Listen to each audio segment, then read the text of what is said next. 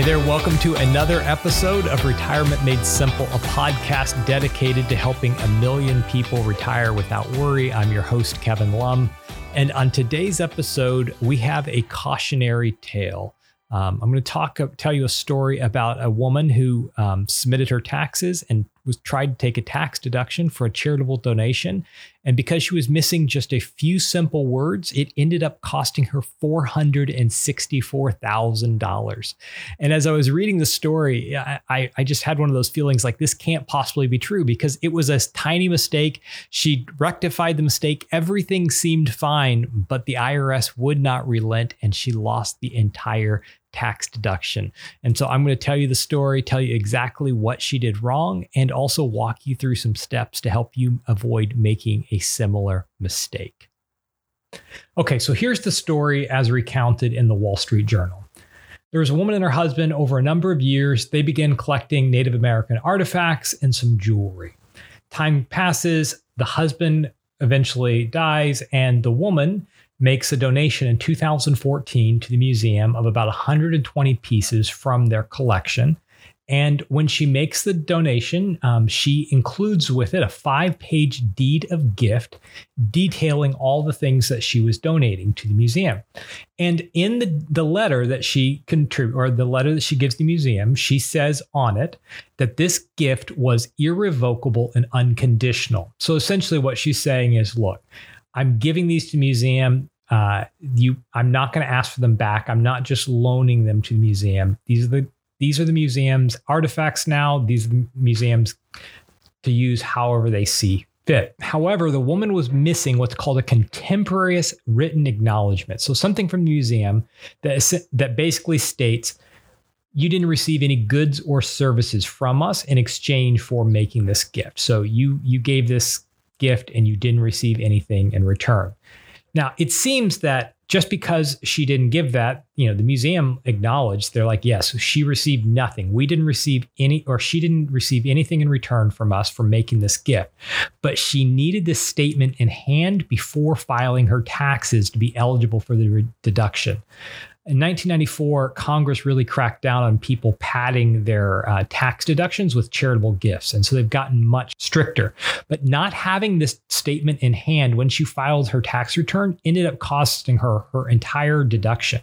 And she even went as far as to go to tax court and try to get this overturned.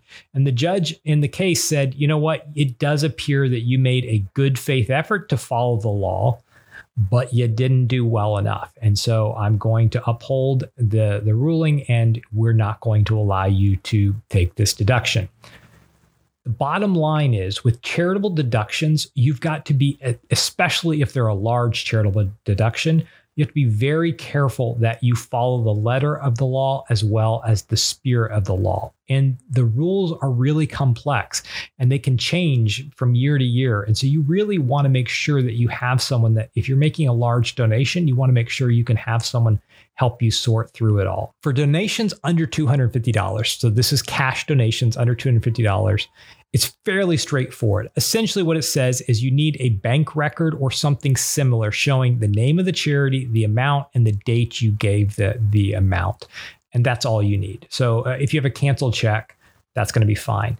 And there, it's not an aggregate. So let's say you give $100 a week to your local church, your local synagogue. So you give $100 a week over 50 weeks, and you you over the in total you give five thousand dollars, but each gift was only hundred dollars. Even if the charity, the charity, you know, the church or synagogue or whatever, doesn't keep great records, as long as you have a canceled check, that's really all you need to show that you made that donation. Now, for cash donations above $250, it gets slightly more complicated. You're going to need a statement from the charity. Uh, stating the amount that you gave. So going back to the previous example, let's say you just gave a one-time gift of $5,000. You're going to need a statement from the charity. And then also that statement is going to need to say whether you received any goods or services in return for that gift. Uh, so it, it, can't be anything of value. Now, if you get a T-shirt or a mug, you know, from giving five thousand dollars to NPR in exchange, you get a you know a mug that thanks you for supporting Marketplace or you know all things considered or whatever. That isn't what they're talking about. Um, but if you received anything substantial in exchange for your gift, then that deduction is disallowed. Now, one key thing to remember, and this ties back to the story in the Wall Street Journal, is you have to have the acknowledgement from the charity in hand before you file your taxes. So what tripped this woman up is not that the museum wouldn't acknowledge it, but that she didn't have that acknowledgement at the time of filing her taxes. So before you file, you want to make sure you get an acknowledgement from the charity that you did not receive anything in return for the donation and telling the amount of the donation. Now that is only on cash donations of over $250. Now, on property donations of under $250, the donor must have a record showing the name of the charity and the donation site. Like, was it a, a, collection box? Did you take it down, drop it off at the local Goodwill? Like, where did you put it? And it must have the date and amount plus the item, the condition of the item. And actually, there's a great app that I use from TurboTax, and that lets me put the condition. It'll even help me figure out what the value of that item was. I'll often end up taking a picture just to back it up. And then you'll need a receipt from the charity unless the rule says unless it's impractical. But typically, you know, the Goodwill or whoever will give you a receipt, and often they'll let you end up filling it out. And then you just need to keep your own records like a photo or whatever. That's if the gift was under $250. On property gifts between $250 and $500 much like a cash donation above $250, you need a written acknowledgement from the charity that you didn't receive anything in return for your donation. And if you did, you need to be able you you know, they need to tell the value of it. So let's say you receive you made a charitable donation, a property donation of $500 and in return you receive something that was worth $250. Well, therefore, only $250 of that property donation is going to be allowed. Now, that's very rare that that happens, but in the case that you did receive something in return, you would need an acknowledgement. Now, once you get above property value above $500, it gets slightly more complicated. Now, in property donations above $500, it gets even more complicated. So, in addition to have, having to comply with what I just mentioned, you also need to file Form 8283 along with your tax return. And you need to put on that form the date you acquired the property and the cost basis of the property. And then there are also other special rules that apply to donations of cars and airplanes and boats worth more than $500. The other thing you need to know about property donations worth more than 500 is that they actually can aggregate. So where the cash donations of under 250 won't aggregate, property donations above $500 can aggregate. So let's say you make um, five different donations or six donations of works of art, you know, like a, a painting or whatever it might be to a local museum. Each is only valued at $1,000, but you in total end up contributing $6,000 that actually will count as a gift over 5000 and when you make a property donation over 5000 most likely you're going to need to have a qualified appraisal and attach it to the tax return. So, just a few things to keep in mind if you're going to make property donations over $500, you really want to make sure that you follow all the different letters of the law. So let's say you've done everything right, you have the correct proof of donation. You still may be limited in the amount you can deduct. It's going to be based upon your income, it's going to be based upon the type of item you're you're donating, and it's also going to be based upon the type of charity receiving it.